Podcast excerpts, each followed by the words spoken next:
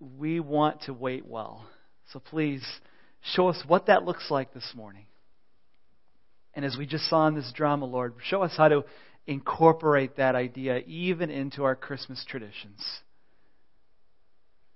Help us understand your word now. In Jesus' name, amen. Well, good morning again and Merry Christmas. I forgot to mention that uh, we will have a Christmas Eve service. That will be at uh, 5 o'clock, Christmas Eve, if you'd like to come to that.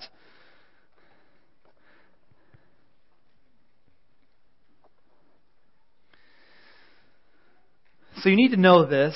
Uh, oh, and one more thing. One more thing I was going to say. Uh, tomorrow is my 13th anniversary. So, uh, you know, happy anniversary to Christy and I. Uh, anyway, just wanted to say that. 13 years ago, I was dying to get out of a smelly dorm room and uh, to room with a much better smelling person. For sure. For sure. So. What's that? yeah, it is. It is. Anyone that's been in college can appreciate that. so, anyway, uh, all right. so you need to know this about uh, this this sermon on expectancy, expecting Jesus, waiting. Uh, you know, we have some awesome dramas, as you can see, and I, I just crack up every Sunday, and, and and I know it's just hilarious what we're doing up here. Uh, with the dramas come like suggested passages to preach from. In other words, with the drama, I received a whole sermon that I could just, just preach. And this one was really interesting. I mean, usually I read the sermon that they give to see if it has some good insight or some good helps. This one was really interesting because uh, expectancy was the story of the shepherds. The shepherds they're, they're the ones, and as, as the sermon was written, you know, that I was given, they're the ones that are in the field and the angel appears to them and, and, and they're, they're terrified and the angel says, you know, go and find the baby, you know, he'll be born in a manger wrapped in swaddling clothes. This is the sign. And then they all get excited and they go looking for baby Jesus. You know, now that, that fits pretty well with the idea of hiding Jesus in the manger scene. By the way, maybe that ought to be your new tradition, right? I mean, that would be a fun tradition. If we all did it next year, that'd be hilarious. Facebook page, I could see it. But um, this is interesting because um, I'm reading this going, the shepherds are not expecting anything but smelly sheep all night. They're not expecting angels. They're shocked. They're surprised. They're not the ones waiting. I mean, maybe in a sense they were waiting for the Messiah, but, but the scripture paints them as common, everyday, terrified people. Like, what is this? They're not like, well, of course there's an angel, and of course there's a baby. Okay, you know, uh, they're just shocked. Fortunately, we do have two people who give us an example of people who were waiting for the Messiah to be born. They were waiting. And they actually serve as the prototype, as the example. Here's how you wait. Advent is about waiting, right? It, it, it's, it's us joining with a whole lot of other people in the past that were waiting for the Messiah to be born. And even though you may not be Jewish and you may not have lived in the first century and you may not live under Roman occupation and have a guy named Herod as your king, you can identify with these people you can join them every Christmas season. You get to wait for Jesus to be born, even though you know he was born. You get to join two people who serve as our examples of how you wait. Would you look at them? One is Simeon and the other is Anna. Luke chapter 2, verse 25. Would you look at that passage with me? Luke chapter 2, verse 25.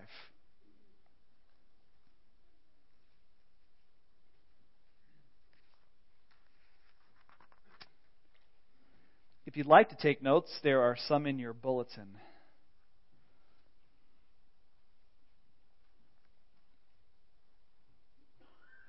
Actually, we'll back up to verse 21 so you get the whole context. Luke 2:21. Uh, This is after Jesus' birth. On the eighth day, when it was time to circumcise him, he was named Jesus, the name the angel had given him before he had been conceived. When the time of their purification, according to the law of Moses, had been completed, Joseph and Mary took him to Jerusalem to present him to the Lord. As is written in the law of the Lord, every firstborn male is to be consecrated to the Lord, and to offer a sacrifice in keeping with what is said in the law of the Lord a pair of doves or two young pigeons.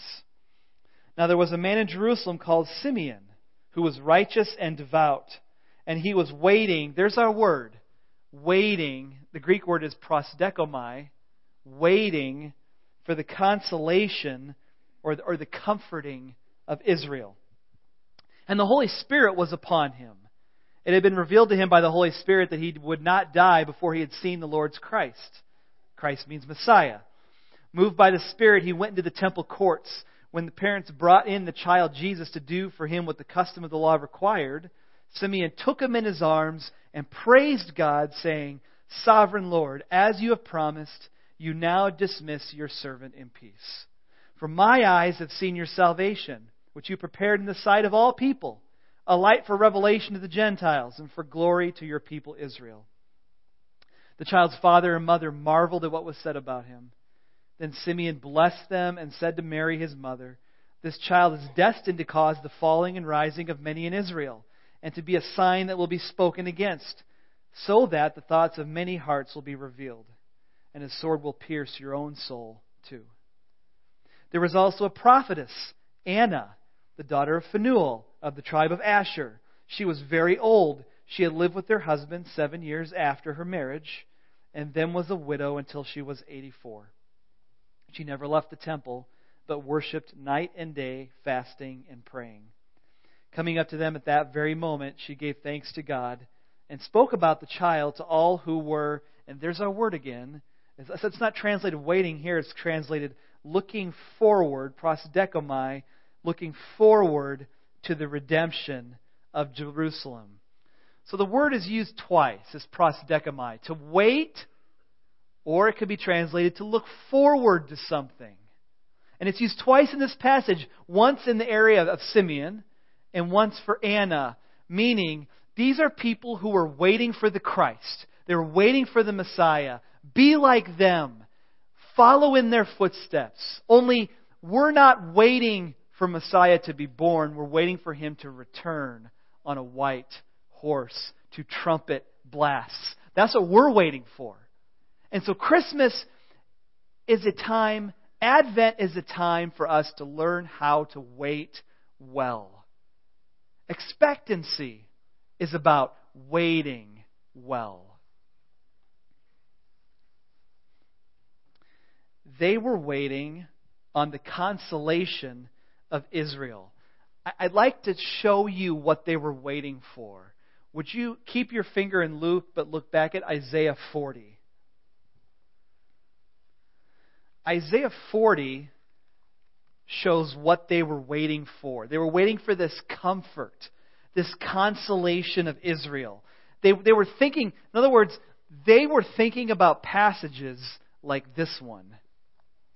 This is what Simeon and Anna were focused on. One of the passages, at least. Isaiah 41 says, that would be 40, verse 1, says, Comfort. Comfort my people, says your God. Speak tenderly to Jerusalem and proclaim to her that her hard service has been completed, that her sin has been paid for, that she has received from the Lord's hand double for all her sins. And so we know Israel was still in hard service. They were in bondage to Rome. And they weren't slaves, but, but they, Rome ruled. They, they weren't free. Comfort God's people. And then it says, verse 3 a voice of one calling in the desert, prepare the way for the Lord. Make straight in the wilderness a highway for our God.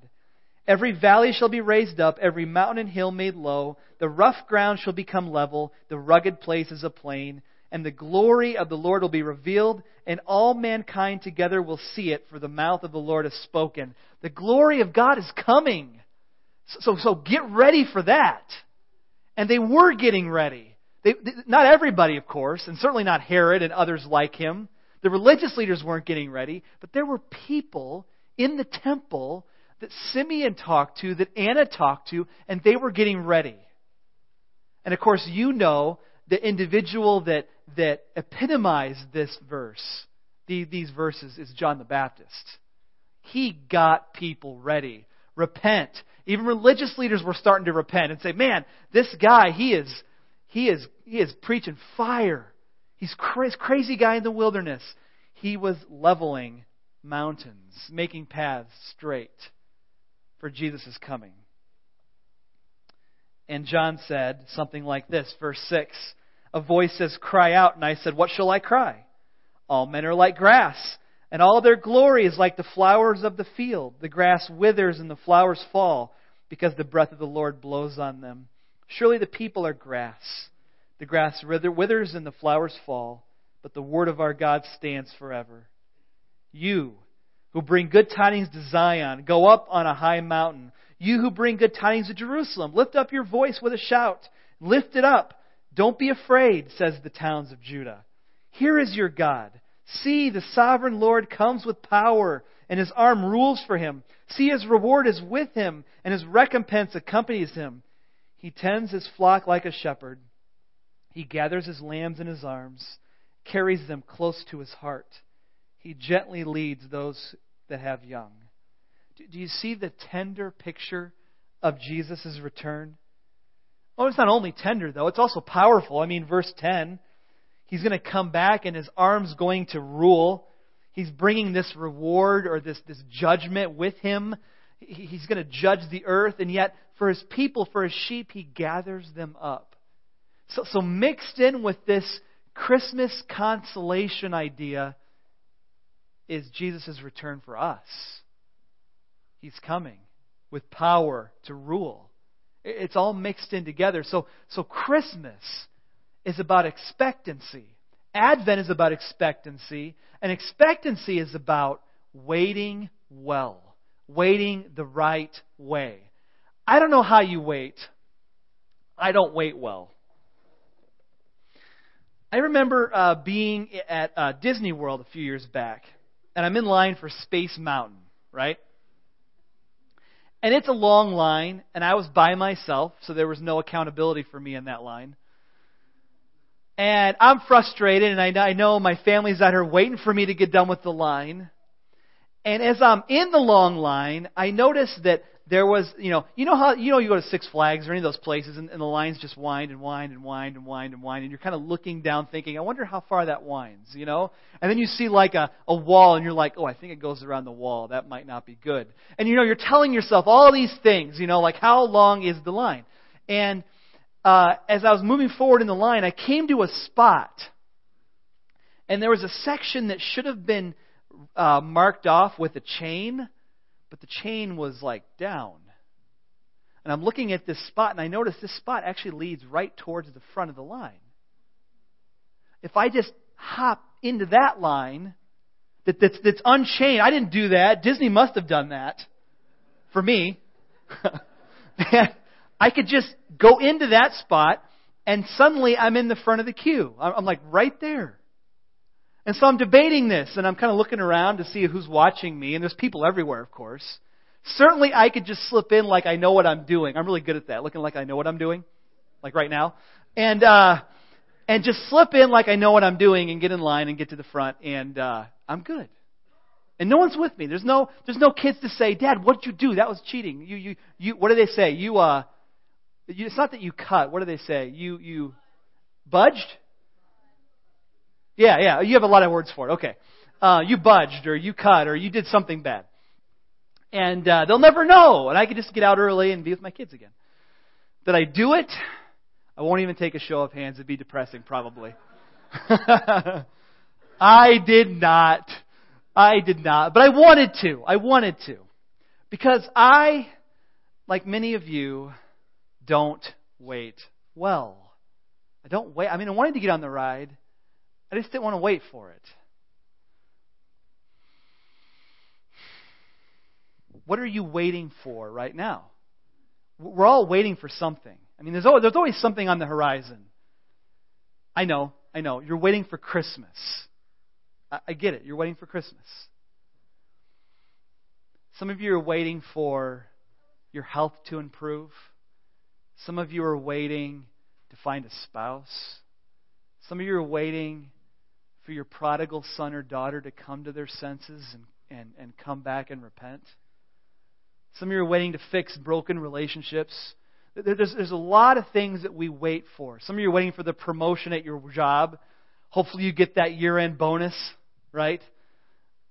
There's a lot of things we wait for. Some of them are good, some are not so good, some are essential, some are just things that got to happen, but we got to wait. Christmas reminds us, Simeon and Anna remind us that the ultimate thing we wait for is Jesus' return. And we join in with people from the past that are waiting. Many of you are tempted to just do life. You know, just, just do life. Whatever I'm waiting for, whatever's next in line, whatever the next big thing is, I'll just wait for that. And I'll kind of center my life around waiting for that. But some of you know the joy of saying, I know life's not perfect. And life certainly wasn't perfect for them. And I know I'm in like a waiting room. I feel like this life is a waiting room. And it's not a fun waiting room to be in. But if I'm waiting for Jesus, then I've got some amazing things to do in the waiting room of life. And it's not just waiting for good things to start happening to me. I mean, how, often do you hear that? If I could just catch a few breaks. And I would say, you've caught the biggest break already if you've got Christ. You've already caught that break. I, I, these all uh, these other breaks are lesser than that. And if I could wait primarily for Jesus' return, it probably helped me wait better for the other things in life that turn this world into a waiting room. So, keeping that image in mind, I don't know how you wait in a waiting room. I don't know if you twiddle your thumbs or look at your phone or grab a magazine or look at those crazy kids that are wreaking havoc in there. I don't know. That'd be my kids, by the way. Just kidding. My kids are good. Um, I don't know what you do in a waiting room, but I know it can be hard. How do we wait like Simeon and Anna? That's what we want to do next. Number one. What do we eat in the waiting room? What do we eat when we're in the waiting room of life? Christmas cookies, uh, right? We eat like Simeon ate, and we eat like Anna ate. We eat, we get nourished on God's promises. Right? Isn't that what they ate? Isn't that what sustained them? Isn't that what, isn't that how you get through a guy like Herod who kills people on a whim, even children. Isn't that how you get through people being crucified? Again, with whatever Rome says. Isn't that how you get through not having your Messiah and having a bunch of corrupt religious leaders? How, how do you get through all that? If not, God's promise that the Messiah will come Isaiah 40 people, He's coming. He's coming. Comfort God's people because his, his coming is close. That's what they were doing. Simeon and Anna were doing. We can feed on God's promises. promises like Matthew 28:20, I'm with you always to the end of the age. Promises like John 14:3, Jesus says, I will take you to myself, which sounds a lot like Isaiah 40. I'm going to, I'm going to gather you in. A promise like uh, Luke 6:35, love your enemies and your reward will be great. Maybe the reward in this life or maybe the reward in the next life. But you love your enemies and people that are harsh to you and God's going to reward you. It's a promise. That'll get you through some difficult people. If you can love them and know that God is watching and he rewards.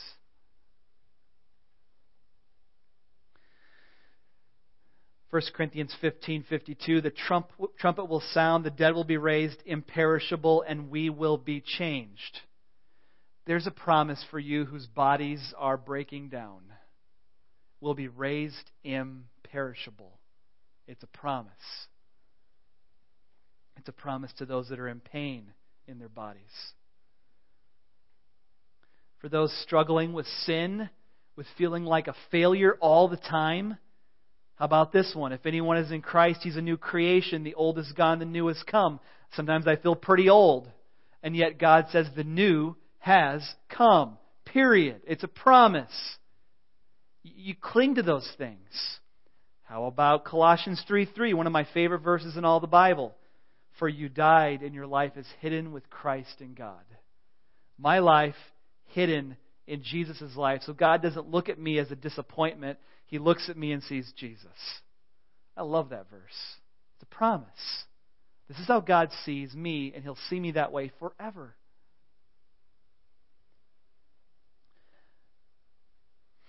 I hope that you feed on these promises. I hope that in your, in your mind, you're not just looking for the next earthly thrill or buzz. You're not looking for the next roller coaster experience. You know, how quick can I get to the next vacation because I got to get out of work, you know, it's driving me crazy. I hope that's not you. I mean, work may be a drag, I get that. But I hope that that's not the way it is. I hope that you're feeding on God's promises so that the things of this life don't look as spectacular as being with Jesus forever. Secondly, what do we do in the waiting room? Again, do you read the magazines? What do you do? Well, you do what Simeon and Anna did, right? You do righteous works. Righteousness. Right? Uh, Simeon is described as righteous and devout. And uh, Anna is described as a prophetess who lives at the temple. This is, we're in verse 36 here. She was married to her husband for seven years, and then after he died, the rest of her years, till she was 84, she just was at the temple worshiping night and day, fasting and praying. And in case you feel like that's a drag, understand that, of course, the Bible says the Holy Spirit lives in your body. Your body's a temple. So you too can worship night and day. You don't have to go anywhere, and you could live like this. What do we do in the waiting room? We do righteous things. We worship. We serve people. We tell people about Christ. We all know how to get ready for Christmas, don't we? I mean, like, like the physical part of Christmas. You got to make a couple dozen cookies. You got to buy gifts. By the way, you only have a couple days left of that. How many of you still have to shop? Just, just curious. Anybody? A couple of you admit it. All right, good job. Some of the rest of you are lying. uh, I made a last minute Amazon order a couple days ago. you know, you just got to do that. Uh, you know you got to make Christmas cookies. You know you got to send Christmas cards. You know you got to buy gifts. You got to clean that house. Get ready for those relatives. Pray that there's no fights. You got to. There's a lot of things you got to do. There's a lot of things you got to do to get ready for Christmas, and we all kind of know how to do that, don't we? We all know you're supposed to send cards. We all know this. You don't have to, of course, but, but we know this is what we do. Do we all know how to wait well for Jesus to come back? Because if we thought Jesus could come back next week, what would you do today? I think you would do today things that would get yourself ready for Jesus' return on December 25th. If he was coming back on the 25th, you'd get yourself ready. There'd be things you'd be doing. Let me just encourage you. The righteous things you do, the things that you don't do, those are all indications that you're getting ready for his return. That's how you get yourself ready. And there's a whole list of them. I won't list and list, but I'll say this. You do the things that in a million years, in a million years, you will still exist. In a million years, I think we'll have some sort of memory, I'm sure, on what we did on earth. And in a million years, I'll have wanted to do righteous things that mattered for eternity. And there'll be a lot of things in a million years that I'll say, that was kind of useless. It seems so important at the time. And I hope you live like that too. In a million years, you're going to be with Jesus. You that know him, you that believe in him. And you're going to look back on this life. And you're going to say, How did I get ready for that? Was I, was I really ready? Was I the shepherd in the field, like, whoa, terrified? You know, some of us think that we'll get ready when he comes back, right? You know, like when Jesus returns, I mean, I believe in him, so I'm going to I'm going to be there with him, you know. That's when I'll get serious about Jesus, when he comes back, when I see him. But right now, he's just a part of things. Simeon and Anna show that he is at the center of things. Simeon says, I can die in peace now. I've seen the Messiah. I'm good. You could take me tomorrow. This is the event of my life.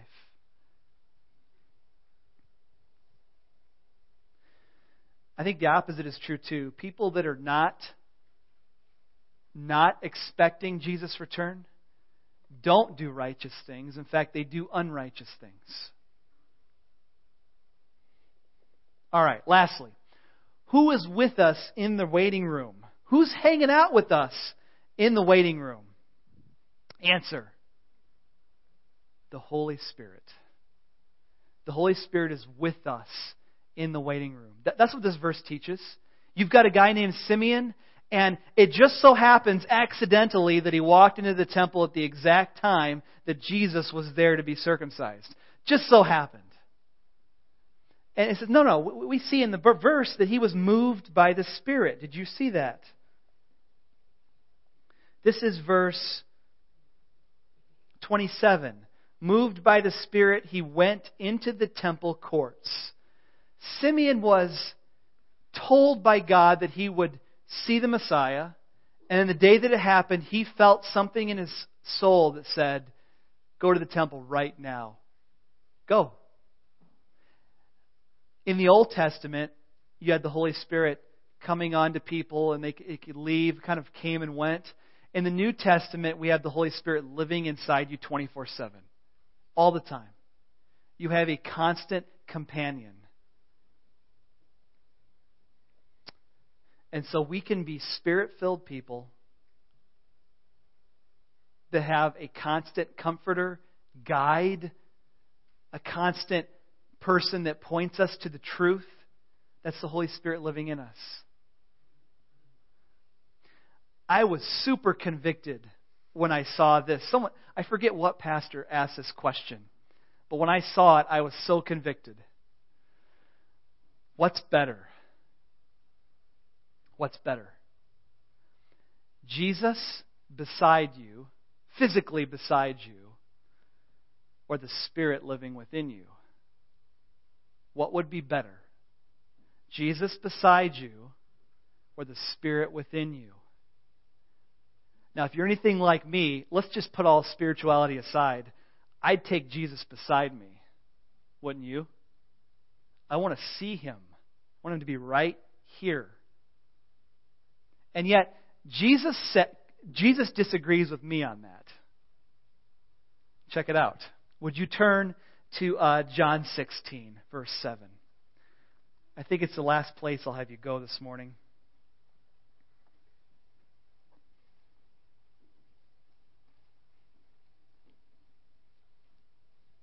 Actually, we can start in verse 5. Jesus talking about his departure. What's better? Jesus beside you Spirit within you. John 16, verse 5. Now I'm going to him who sent me, yet none of you ask me where you're going. Because I said these things, you are filled with grief. But I tell you the truth, it is for your good that I'm going away. Unless you go away, unless I go away, the counselor will not come to you, but if I go, I will send him to you. When he comes, he will. So, so you're saying, okay, first of all, you're saying, Jesus, it's good for you to go because I get the Holy Spirit. Why is it good for the Holy Spirit to be given out more fully right here? Well, he'll tell you. When he comes, verse 8, he will convict the world of guilt in regard to sin and righteousness and judgment. In regard to sin, because men don't believe in me. In regard to righteousness, because I'm going to the Father, where, where you can see me no longer. In regard to judgment, because the prince of this world now stands condemned. It's like the Holy Spirit's doing three really cool things with the world. He's convicting the world of sin. When people that don't have Jesus say, Man, I'm a sinner and I need Jesus, that's the sign of the Holy Spirit working in them. It's awesome when you see it. That's what it is. A sign of the Holy Spirit is when people realize Jesus is the righteous one. They've never seen him, but yet they read about him in here, and the Holy Spirit convinces them that Jesus is the only righteous one that ever lived. You could do righteous works.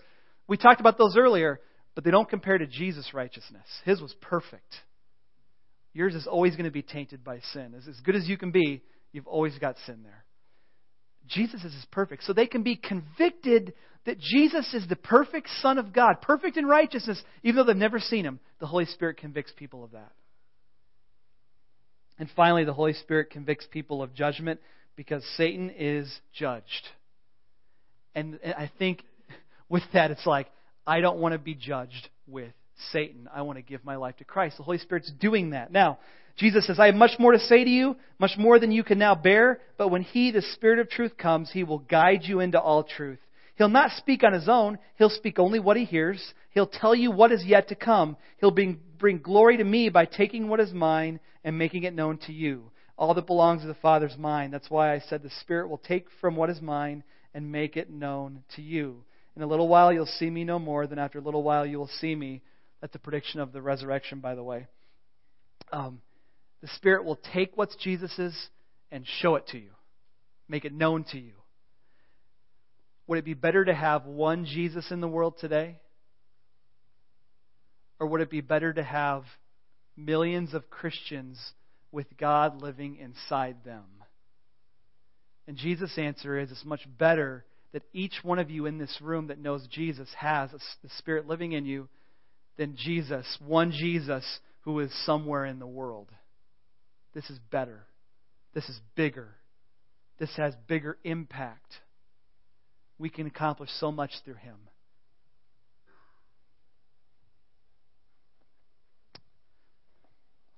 Don't look down on the Spirit's power in your life. So, friends, that's how you wait well. Some of the ways. Some of the ways Simeon and Anna show us how to wait. Let me close with this idea now.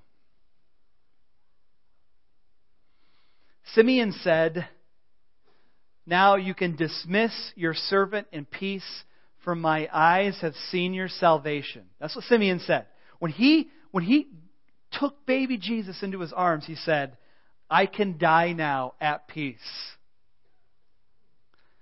Now, I, maybe I've said this before. I don't remember if I have or not. But have you ever thought that maybe Simeon was a young guy? And if he was a young guy, what would he be saying right there? I'm a young man, and I've got many years ahead of me, but this is the greatest moment of my life. I mean, we always assume that he's old because he said, I can die now. And certainly young people don't think about dying, right? Unless they're holding Jesus. Maybe. So I, I don't know. I, I don't know. It, we're not told. We're told how old Anna is. So that's kind of nailed down. But what he's saying is, this is the event of my life. There's nothing that will be greater than this. I can die a happy man. And so Colossians 3, verse 4 says this when Christ, who is your life, appears, then you will also appear with him in glory. Center your lives around Jesus and his return. Make everything about that. Don't start getting excited about Jesus when he comes back. I mean, I know that's what some of us do. I'll get excited when I see him for real. I mean, I believe in him. How about you get excited now? How about you center your life now? Because when he who is your life, Jesus is your life your life on Sunday, Monday, Tuesday, Wednesday. He's your life every day. And when He appears, you'll appear with Him in glory. You might as well get ready for that now. When I was in my car accident last year, hit a tree. I was in I was in my van and I was alone. Uh, hit a patch of black ice, and I was okay. But I thought I better get checked out to make sure, you know, physiologically I'm okay. So I went to the doctor's office uh, at Eagle River, and I remember sitting in the waiting room. You know, and I checked in, know, like I was in an accident, need to see the doctor, make sure I'm okay. I took a seat. And I've never had this happen before. Never. But the doctor and his nurse rushed out into the waiting room to see me. Now it wasn't like it wasn't like I was gushing blood, you know what I mean? Like it wasn't like I had bruises all over and my arm was bent backwards. That wasn't the case. I looked normal. I just said I was in a bad accident and I took my seat and I waited like everybody else in that room. But then the, the, the doctor rushes out and he, remember he sits down beside me like I've never had this happen. I like this. This is good care. no offense, doctors, please. No offense. That's a really good doctor, though uh, the doctor sat down beside me and asked, like, how are you doing? Are you okay? You know? And I'm like, yeah, I'm alright. I just want to, I want to do a test to make sure I don't have a concussion. Well, I had a mild concussion. He took me to the back and, uh, ran some tests. It'd be embarrassing in the waiting room to do that, right? Didn't want to do that in the waiting room. So he took me back. But, you know, one day, one day, Jesus will rush into our waiting room and you're not going to know it. You're not going to, you're not going to, you're going to be expecting it, but not. I mean, he's coming in an hour you don't know. But some of us are going to be like, well, of course, there he is. I was waiting for this. And some of you will be like, oh my goodness, I was waiting for that promotion. you know what I mean? Like, come on. I was waiting to graduate. I was waiting to get my wedding date was in two days. What? But some of you, it's got to happen to somebody. Just, just saying. I, I, and that's, don't think I'm being funny though, because that's biblical. You know, there's a verse where Jesus says, uh, just like in the days of Noah, men will be getting married and being given in marriage. That's in the Bible. People are going to be getting married and it's going to be going on like normal and then suddenly, boom, he comes back. You know? You thought it was in two days. No, he came back tonight. He's going to rush in and some of you are going to be like the shepherds and be like, ah! sorely afraid, and yet really cool because he's coming to get you. And some of you will be like, this is the best event of my life. And whatever category you fall in, he will gather you as sheep. He will gather all believers as sheep. If you haven't trusted in him for salvation, if you haven't given your life to the shepherd, please consider doing that this morning. He died for you on a cross. He loves you. Worship team, would you come up? We'll sing one more song. Jesus, Good Shepherd. I am thankful, and we are thankful this morning that so many of us in this room right now are your sheep. We know your voice. Some of us are looking forward to the day you come back, and that's we know that is the event of our lives. We that, are, we that are around for that, that will be the event of our lives. We don't know the day or the hour. You've chosen not to tell us that. But would you help us get ready for that? Would you help us to live lives expecting that? Would you cause Christmas to be a time of the year that re- shakes us up and reminds us this is what we're waiting for. They were waiting for a baby. We're waiting for the conquering, all powerful Savior, the shepherd who gathers us. Jesus, we pray this all in your name. Amen.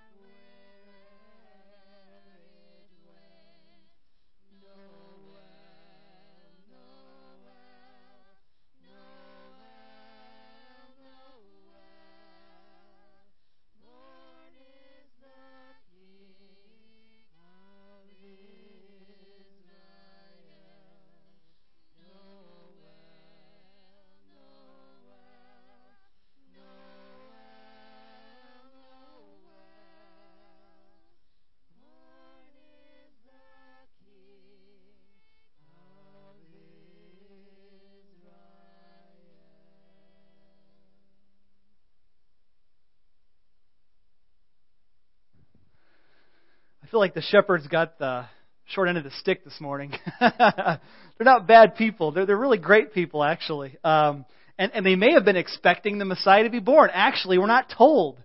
But we are told two wonderful people named Simeon and Anna who serve as our examples.